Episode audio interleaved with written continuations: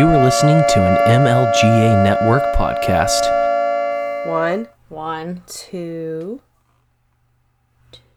three. three.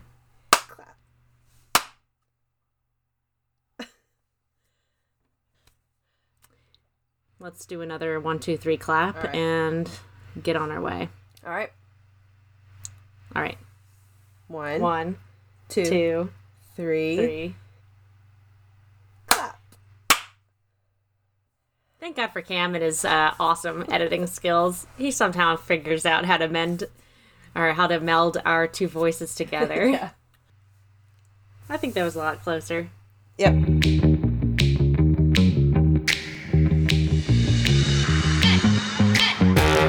Welcome to Voluntary Vixens, where Jesse and Maddie give a female voice to news and pop culture with a libertarian twist. Join us to stay informed and challenged while keeping it sane, peaceful, and most importantly, voluntary. Hey, howdy, hey. this is another episode of the Voluntary Vixens podcast. I'm your host, Maddie, joined remotely by my co host, Jesse. Hello. Hey. Happy Memorial Day weekend, Jesse. How you guys celebrating your long holiday weekend? Today, my kids are out in the backyard with my at my parents' house. They are splashing around in one of the pools back there. Um, they have a little wading pool and just some sprinklers, and they're just out in the sun, trying not to get sunburnt right now. Heard that. I'm trying to get to the pool today. I need to get some color. My pasty Irish skin is doing my Italian last name injustice once again. Well, maybe you're Northern Italian. I am, actually, but Northern Italians look like Germans almost. uh oh. Triggered. I know. I do have some actual German ancestry in me, but not very much. Anyway, Europe's a interesting blend of folks. We wanted to get started today talking about Memorial Day weekend. It's a holiday that, you know, a lot of people might be celebrating with some barbecues, some flag waving. I know I've got family members at the beach right now. Pretty jealous. I think I am so happy. I just had a week of work travel, hence the last episode. Jesse ran on her own without me. I was basically running around Texas and then Boston for a week and yeah, so while that was super great, it was exhausting. I'm back. I'm glad to be back in Maryland and also to do nothing this mm. weekend as little as possible. Yes. The freedom to do nothing. Sometimes that's the best. Absolutely. I think you need it for your mental health. I know I do. So, there's a lot of ways we could go with this episode, and um, I'm pretty fired up today about it, having heard some recent news. And if you go to our Instagram and follow us there at Voluntary Vixens, totally random here, we as an account got tagged in um, some Liberty Book Club challenge. And so I thought what was appropriate for coming into this weekend, our episode, and just one of the books that, and I should say essay, really, one thing that really opened my eyes to what the nature of the state was and is, is Rothbard's Anatomy of the State. So you'll see that that was my first post. Called out our friends at uh, This is MLGA, Make Liberty Great Again podcast, our allies and partners in crime. And when I say crime, I mean thought crime. That's true. On that note, war is the health of the state. War is a racket, and it's just It's hell. amazing. It's amazing that um we have this holiday that celebrates those who have died, which is noble and bless their hearts and bless their intentions and I don't want to say bless their cause because the cause has generally been some dishonest and or manipulated truth quote unquote from the government to get us involved in these foreign interventions across the past century and all it's led to is unnecessary deaths both on our side and the sides of these countries that we decide to involve ourselves in unnecessarily Yep. so, pretty fired up. I think I don't want to be one of those people that has to be the bearer of bad news all the time or just a huge Debbie Downer or a cynic. Like, I'm actually an optimist. So, it hurts that I have to sometimes be the only person in the room that thinks about war. But, you know, people don't realize, like, this is such a serious holiday and it's more than just the three day weekend. It's more than the trip to the beach. It's more than waving the flag, singing God Bless the USA, and it's more than Barbecues and- taglines Yep. and uh, just false, I, I want to say false patriotism. Yeah. Just because you're a, a quote unquote patriot does not mean you have to support everything that our government does. And whether it's at home or abroad, I think that's something that, you know, Ron Paul talked about a lot.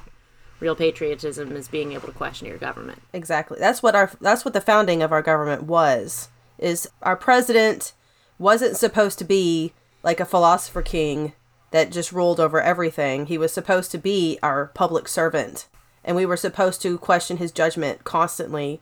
And now we've gotten to a place where our government, especially our president, thinks that he or she is above our opinions of them and that they don't have to listen to us. And I think that that's got to change. Amen. I, I get a lot of flack too, like you do, if I criticize our past presidents too. I get asked all the time, like, do you even do you even like any presidents? I mean, I could say probably in my lifetime, I don't think there we've had a good president. Every single president that we've had, their foreign policy has been god awful. I mean, it's been basically getting involved in things we had no business getting involved in, and it's been selling arms to foreign nations. It's been invading hmm. other countries and creating animosity towards us, towards, and not just us, towards Europeans too. And they're paying, we're all paying the price for that now. I mean, how many terrorist attacks have happened in Germany and France in the past couple years? Definitely. That's that's our that's our foreign policy. That's what we're doing. We're, we're creating hatred towards us. And because Europe is closer and more connected geographically, obviously, to the Middle East, mm-hmm. they're dealing with a lot more ramifications than we are. We don't see as much of it on our own soil, but we have C 9 11. That was blowback. They didn't hate us because we were free. They hated us because we were over there. Yeah, we were And we'd been over there. we were killing their women and children, and they got sick and tired of it. So Yeah, not saying anybody on our side, like as a civilian and a very ignorant, ignorant is bliss individual, anybody that lost their lives on that day, we're not saying that they deserved it or had it coming, but right every single action has a consequence. that, but that is the uh, when you create violence towards others, you are inadvertently putting your own family, your own life at risk because you don't understand. You don't understand yet how that's going to come back on you. So No, that's a good point. I think that anytime, and I wish our, I wish that our uh, politicians could understand that, and maybe they don't really think about it because it doesn't necessarily affect them. But all those people that died on 9/11, those people died because of leaders of our nation and leaders from other nations made a lot of decisions on our behalf that led to this. So there's probably multiple factors and i can't just say that it's all just that i mean i'm sure there's other factors involved in it too but you can't think that you're No, going to go into another country and invade and cause violence over there and that there's not going to be some percentage of blowback on you What I don't understand is is it cognitive dissonance or just like a complete failure to understand how if anything that we did as a government and um like our military power appearing in other countries and acting like back like telling our people back home we're doing it for their freedom. They will love us. Like they'll cheer for us in the streets. Are you kidding me? Like that's insane. Could you imagine, say, Russia, who is everybody's uh, most hated country right now? Stupid. Like let's focus on people like Saudi Arabia, mm-hmm. Qatar, China. Anyway, but like, could you imagine, say, Russia was coming over here and decided to quote unquote give us freedom, give us democracy? Last I checked, everybody seemed to have take really huge issue with the idea that Russia had something to do with what happened in our 2016 election.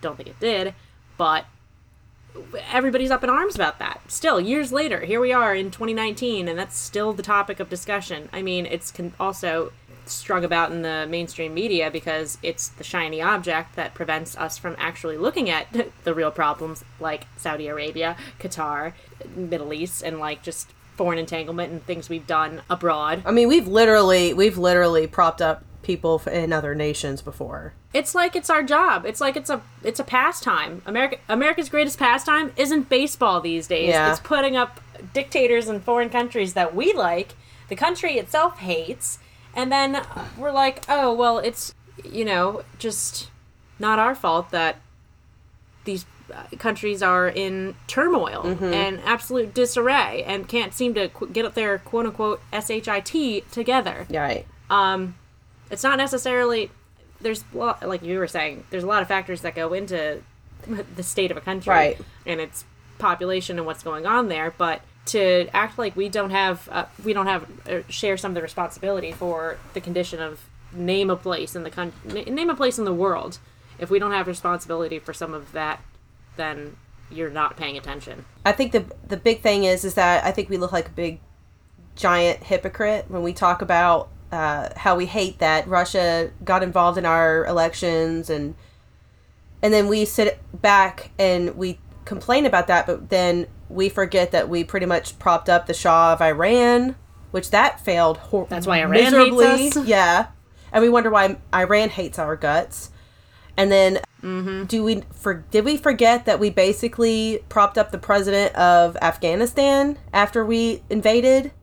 And we were so proud of ourselves because look at all these women that are voting. They, their votes didn't matter. Are you kidding me? We already knew who we wanted, and that's who that's who got it. So if anybody asks me again, if I if there is a president that I even like, I'm not there. Not one from my lifetime. There's only two that I can think of, and none of them were I was even alive during. So, for sure, all, both the Bushes sucked bad.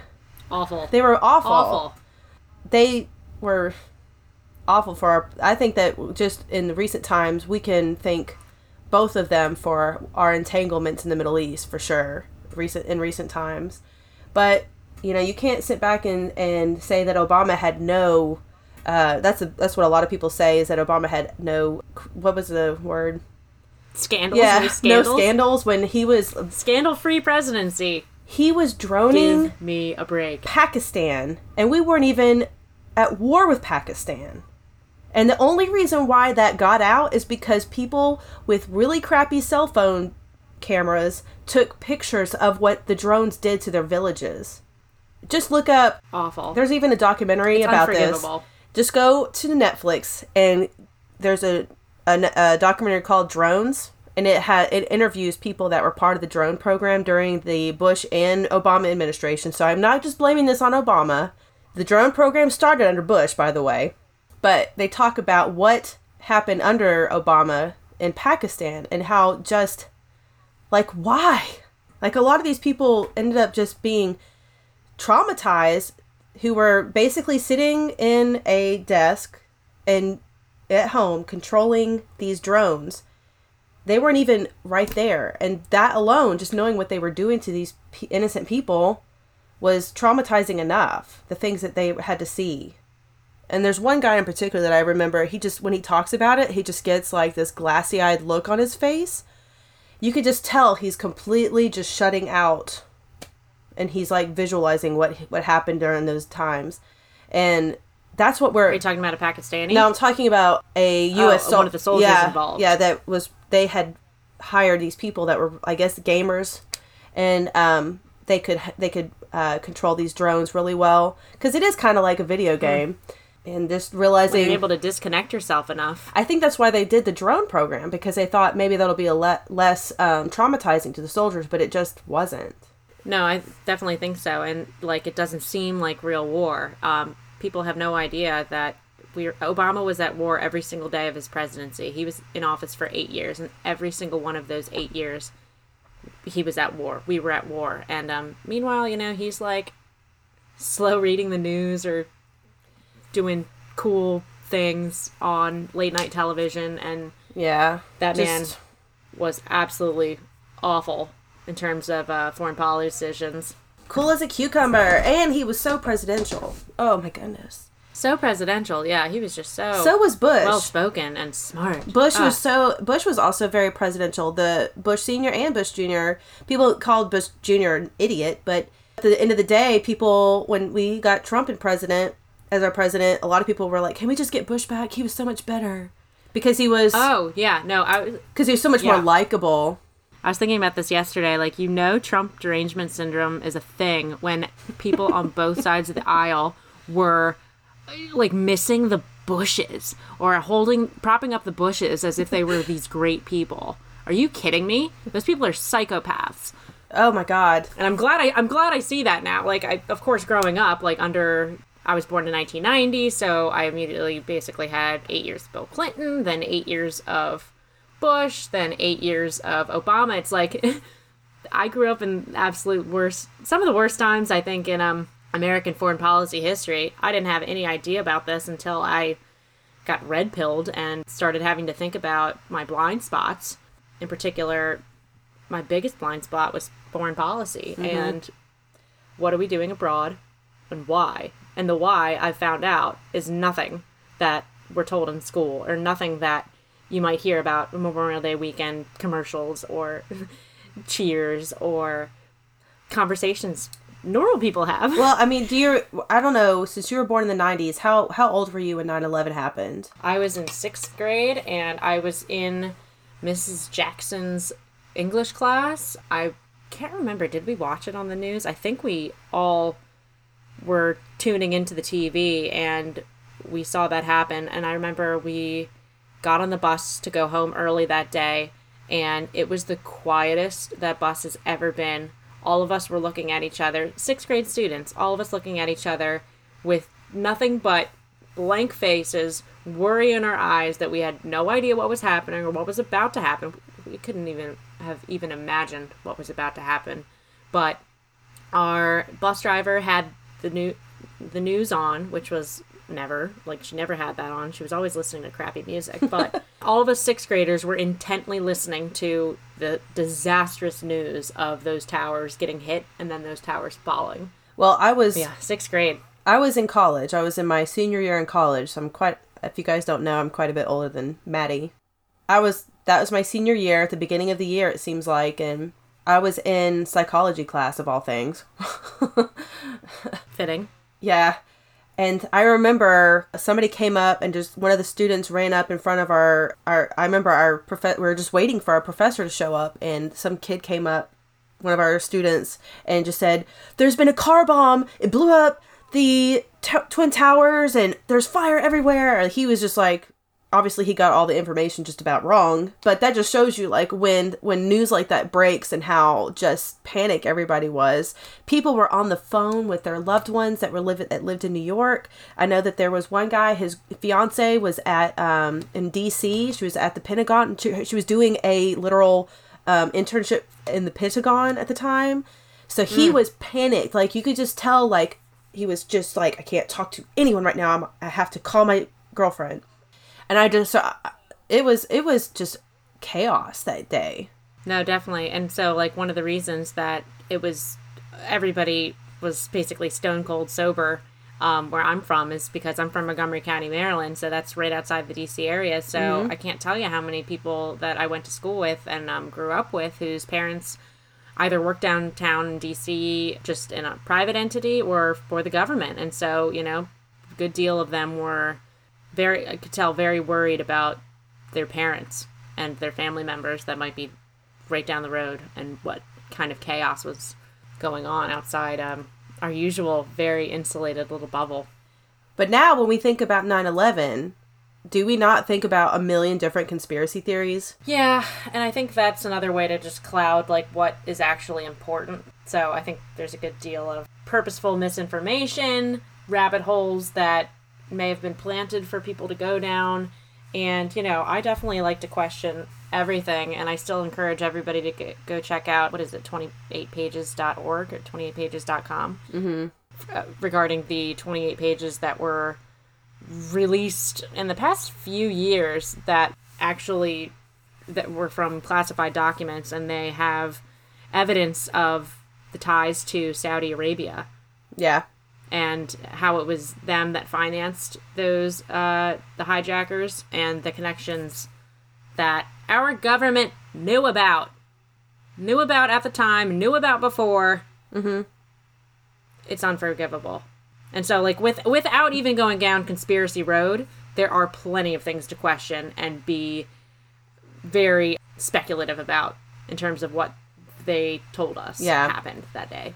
I find it strange or a, a little funny though because I find a lot of people that are on the left they really they they are kind of conspiracy theorists when it comes to the 9/11 stuff and they really want to blame the Bush family for stuff for a lot of it because it was a Republican in office and there's we just have this god awful idea that Republicans and Democrats are on like separate teams and you know They're the same.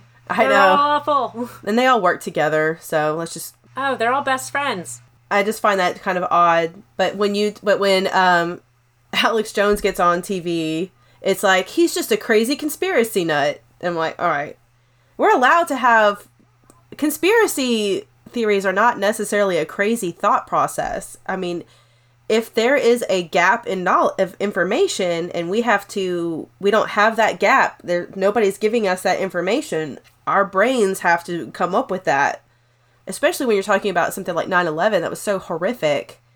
We want answers. So life changing. and we still i mean let's see it's um it's been uh 18 years since. So we haven't really gotten much answers since the day that it happened. Nothing satisfying at least. yeah our government still hasn't answered any questions.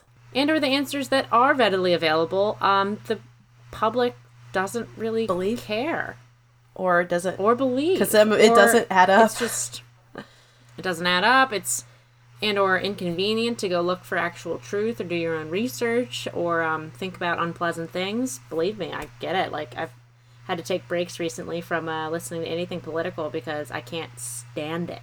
oh i know I did make this mistake of listening to a.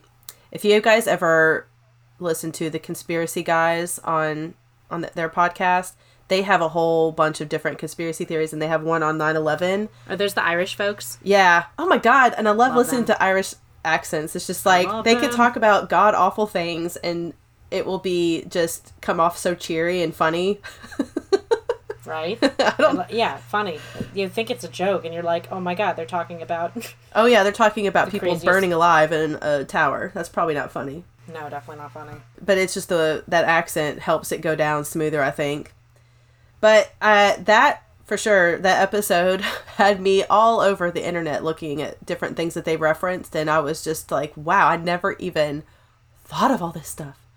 But it did it highlighted more and more to me just how we war is hell. I mean we just don't want to put ourselves our our citizens through this. And so we should at the we should try our government should be trying and it used to historically try to avoid getting us in these types of situations. Because i was just thinking world war one and world war two i mean america was late getting involved in those wars. And i think world war one was sort of it was sort of like the opening of the floodgates though because when woodrow wilson once he got involved he was trying to manipulate and control the whole the whole thing after that. And i remember reading accounts from different world leaders about their viewpoints on woodrow wilson and how he thought that he was a demigod making decisions for all of europe. Yeah, no, um, good old progressive Woodrow Wilson. another president i don't like. Oh, he he's probably tied for first place worst president we've ever had, just because of the ramifications that we still see to this day, and both internally and externally, our idea or our opinion on foreign entanglements, foreign involvement in wars. We can thank him for World War II Yep. in a lot of ways. yes yes No, he was a horrible man and horrible ideas. And so anybody that still props that guy up, you're just about as crazy as propping up the Bushes. Yeah. Like, anybody who likes to make everybody sit down and watch Birth of a Nation together is probably not a Oh, good God. person. I'm just gonna say. And when it comes to the scene where the quote unquote black people, which is really just white people dressed up in blackface, oh, in blackface? yeah, Perfect. are raping white women, and him saying, "Oh yeah, that's how they really are." That's probably not a guy you want to listen to on anything. I don't want his opinion on anything. Like even when it comes to coffee flavors. That's not going to be my guy. No. Nope. Let alone like uh, you know public education, Oh my god. Yeah, he was not. anything else that uh, he's responsible for what we see today. That's a good point though. Like our country is a baby country compared to other nations in the world, and our founders were vehemently against foreign entanglements, intervening in other countries. I mean, it surely, as power always does, corrupt, led to getting involved in other countries and t- today we're not really an American nation. We seem to be the American empire. And it's like, where are we not involved? Where are we not knocking on their door, demanding they bow to us?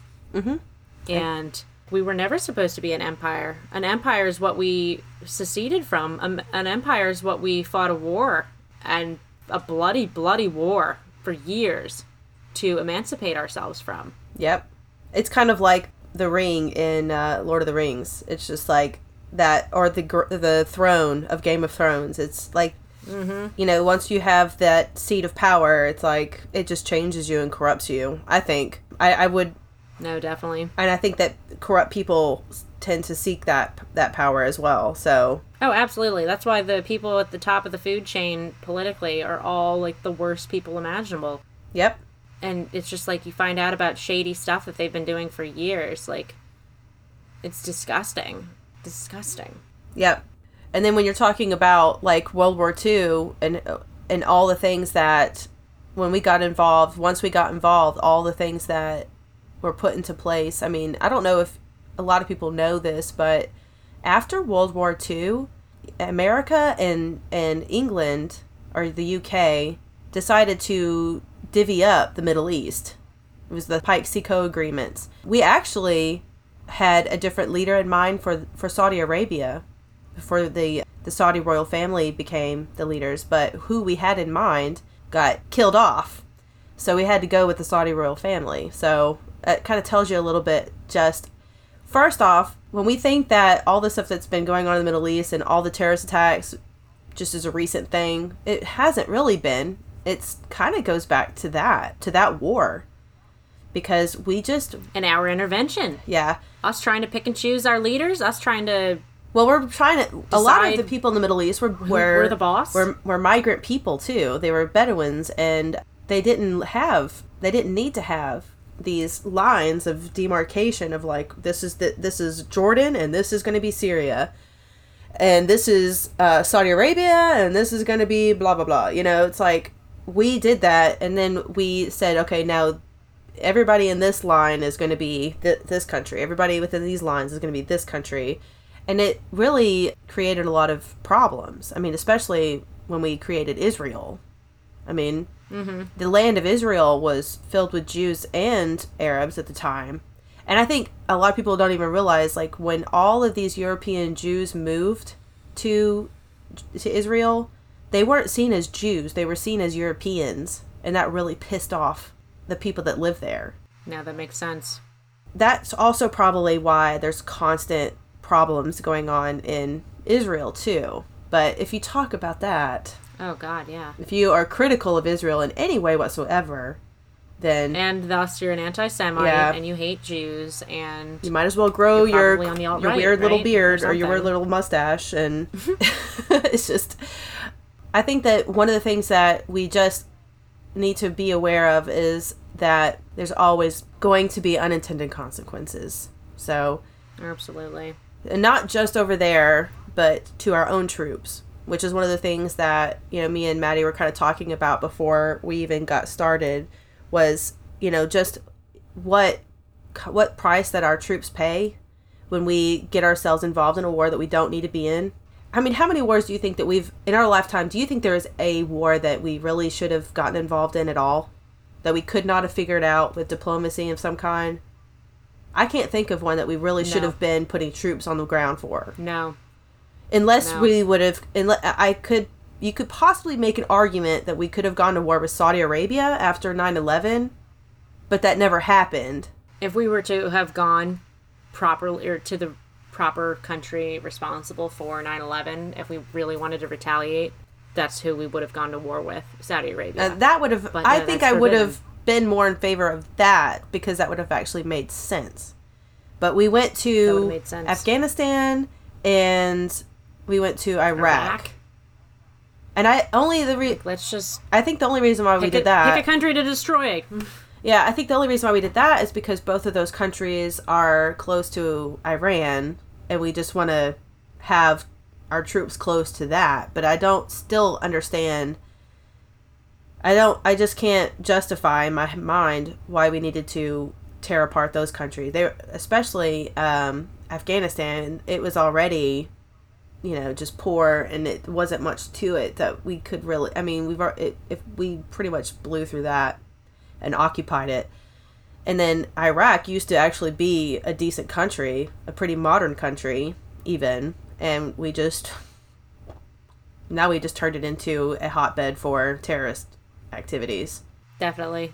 And actually, thinking about the resources that go into war, besides money, like trillions of trillions of dollars, like our military budget each year, and then just the decades that we've been at these wars and been involved in these countries that are honestly like more hidden how long we've actually been involved than a lot that's discussed in the public. Besides the obvious resource of money, it's the resource of lives and human bodies, human people, mm-hmm. like individual people that we know and love and care for that have gone and either gotten dismembered or gotten mentally damaged for the rest of their lives or died.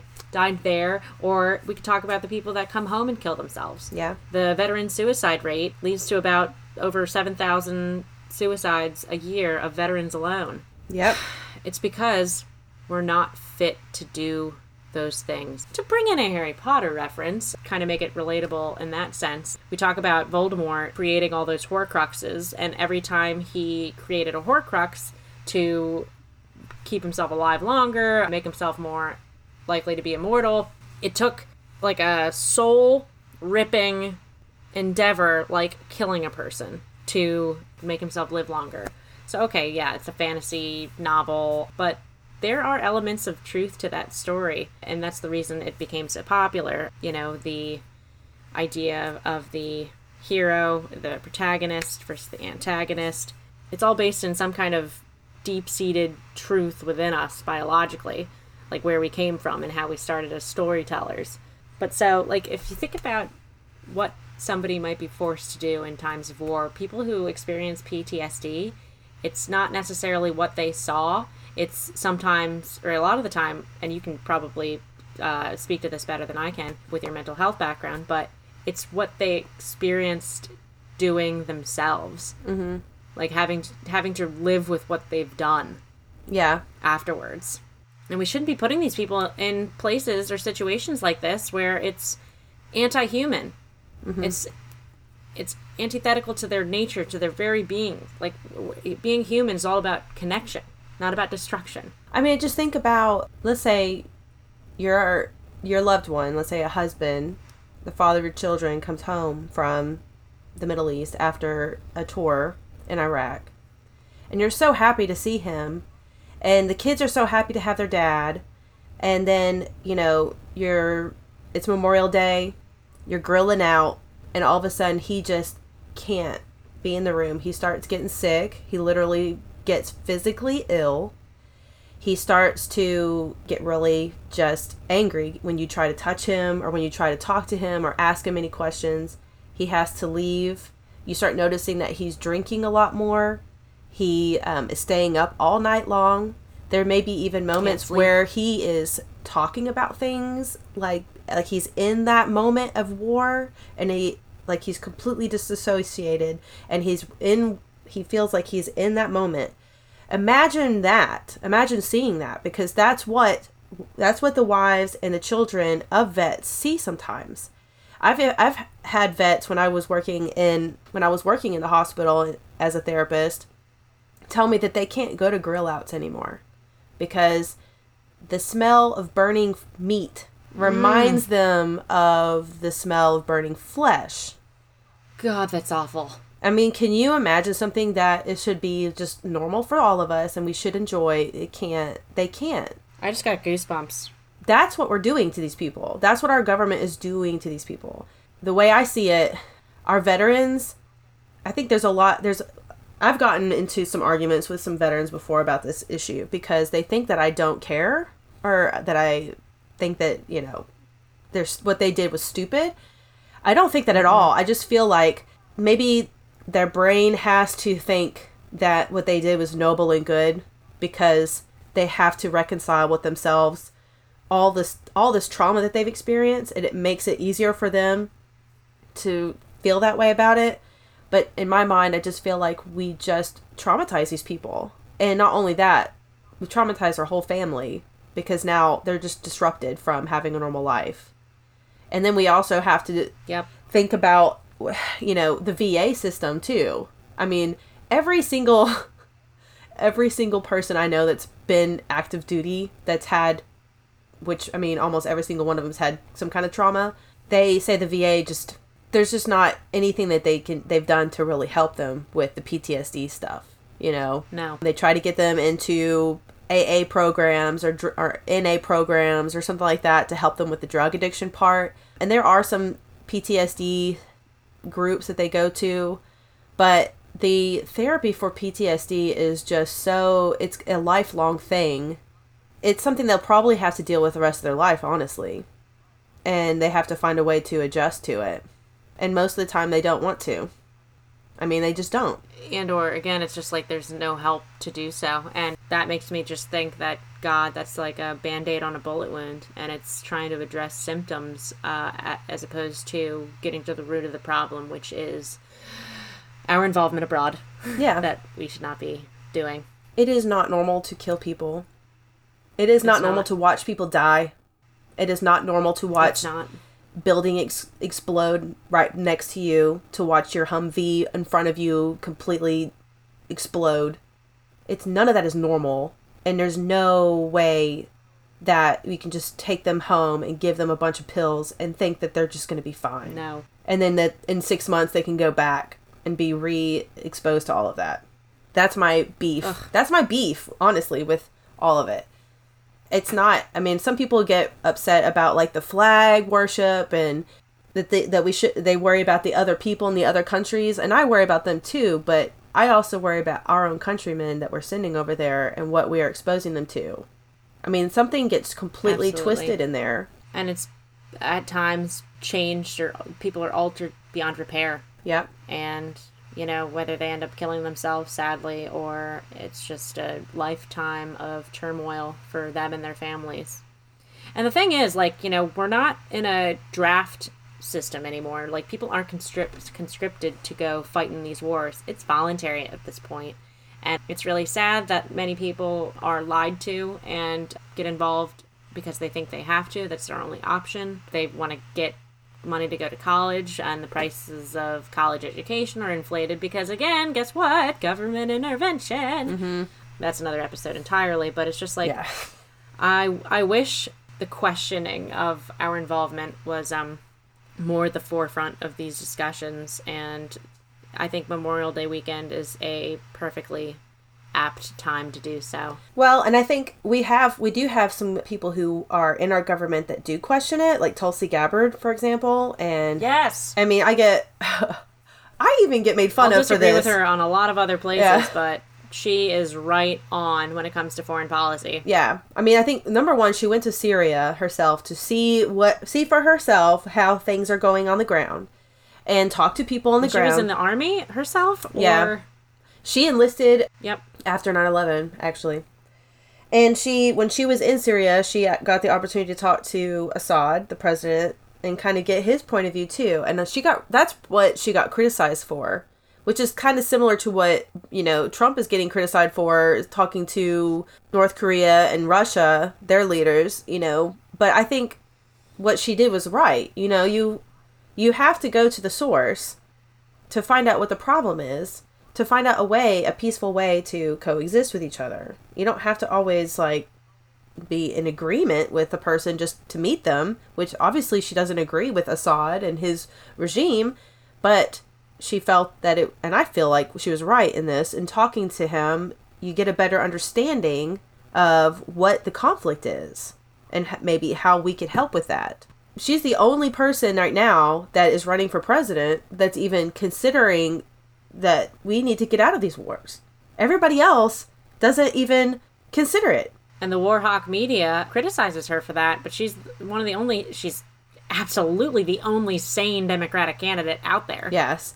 And I'm, I'm Only with you. one. I mean, she. I disagree with the. She wants. She is also kind of like Yang, who wants to do the universal basic income. She's talked about doing that and Medicare for all kind of stuff. I think that she's being a little lofty in her ideas on those, but anybody who is anti-war, I'm going to support them.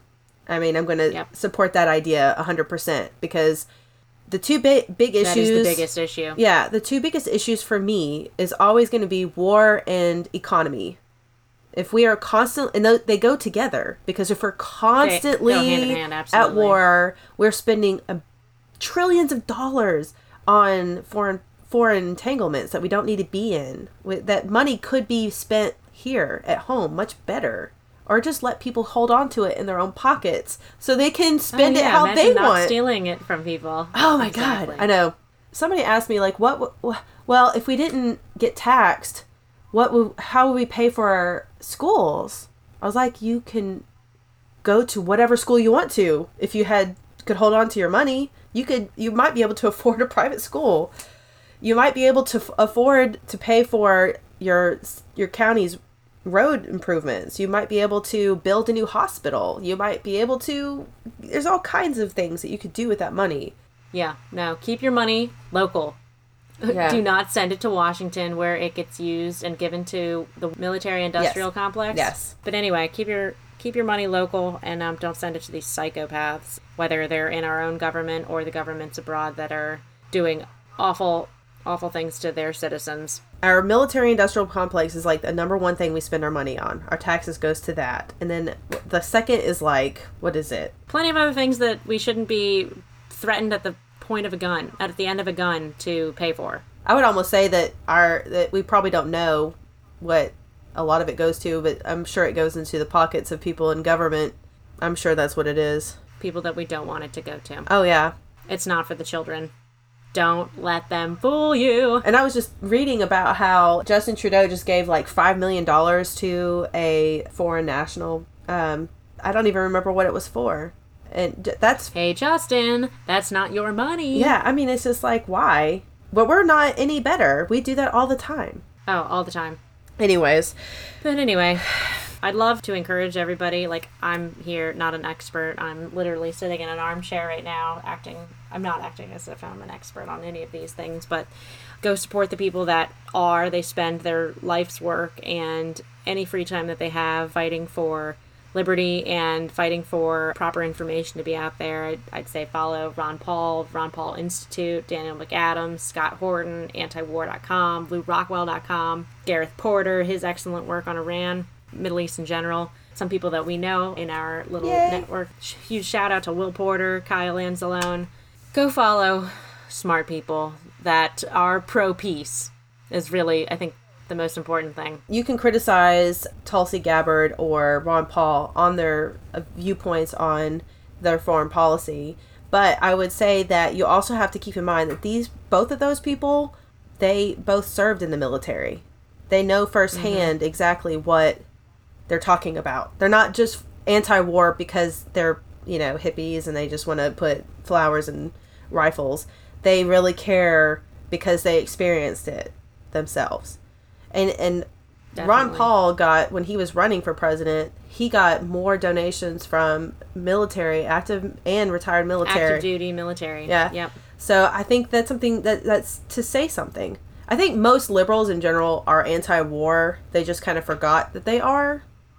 They especially You need to remember. yeah. I think they also forgot while Obama was in pres was in presidency because he was so charismatic. I'm not even gonna lie, he was a charismatic dude. But those are the ones you need to be scared of.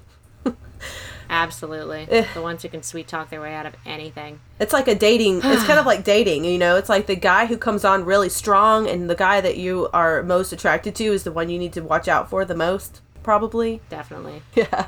Whereas Trump is kind of like he's he's kind of not falling into that category, but he definitely is not, you know, anti-war either.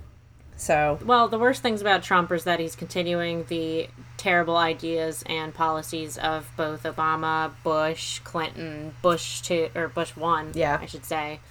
Like the worst things about Trump is that he's continuing all the worst ideas of these past presidents, and he was supposed to be different. And like they always say they're different, and then what is it? Um, no matter what, you always end up with John McCain. yeah. Yeah. Who was it that said that? Anyway. I think that's Woods' law or Horton's law. I don't know. yeah. Again, follow smarter people than myself. See Tom Woods. Yeah, definitely. we need to definitely wrap this up here. Um, we could go on all day about it and like pick a war. We'll have plenty to talk about because all we do is binge podcasts. I'll drop a few more. Definitely follow Tom Woods. Follow Brion McClanahan, uh, Dangerous Hid- History podcast. I've actually met Professor CJ in real life. He's awesome. You reminded me of uh, the, out Dan Carlin's awesome work with the Hardcore History podcast. Those are serious endeavors. Yeah. You better set aside a lot of time. But if you really want to learn some history, Dan Carlin is the guy. definitely. Another nugget I'll drop and leave, but everybody should check out is the School Sucks podcast. They have an episode called Conflicts Without Protagonists. We'll put it in our show notes. But I saw that, I, re- I listened to that before I went and saw the movie Dunkirk. Mm. That shook me to the core, and I'll have to check it out. I just grow more and more, and I grow more and more anti-war every day Yep, me too. because of exam of truth bombs like that. so, Jesse, why don't you tell everybody where they can follow us? See, we are. Uh, we just talked about Instagram. We're, on, we're the at, uh, voluntary vixens on Instagram. There's a voluntary vixens on Facebook. Uh, we also are on Twitter at vixens voluntary. And then um, I just started a Patreon, which I'm still trying to figure all that out. But it's it's going to be kind of like our Twitter. It's all it's uppercase V's vixens underscore voluntary zero one at patreon.com when I figure out more on that. And we'll probably put some more information on our Patreon account as I figure out more of what how that works. Sorry, I'm not a tech savvy person. Either am I. So, on that note, huge shout out and thanks to our team back in studio uh, Cam, Ryan. You guys are awesome. And hope everybody has a good holiday weekend. Sorry to sort of be the bearer of bad news sometimes, but we think these are important conversations that everybody should be having, not forgetting, and keeping ourselves saner, healthier, happier, and more alive. Yes. That's my thing. I want all of you to be happy, healthy, and most importantly, alive. Right. So, this is the Vixen signing out. Keep it sane, keep it peaceful. Most importantly, Keep, it voluntary. voluntary. Bye, everyone. Peace out.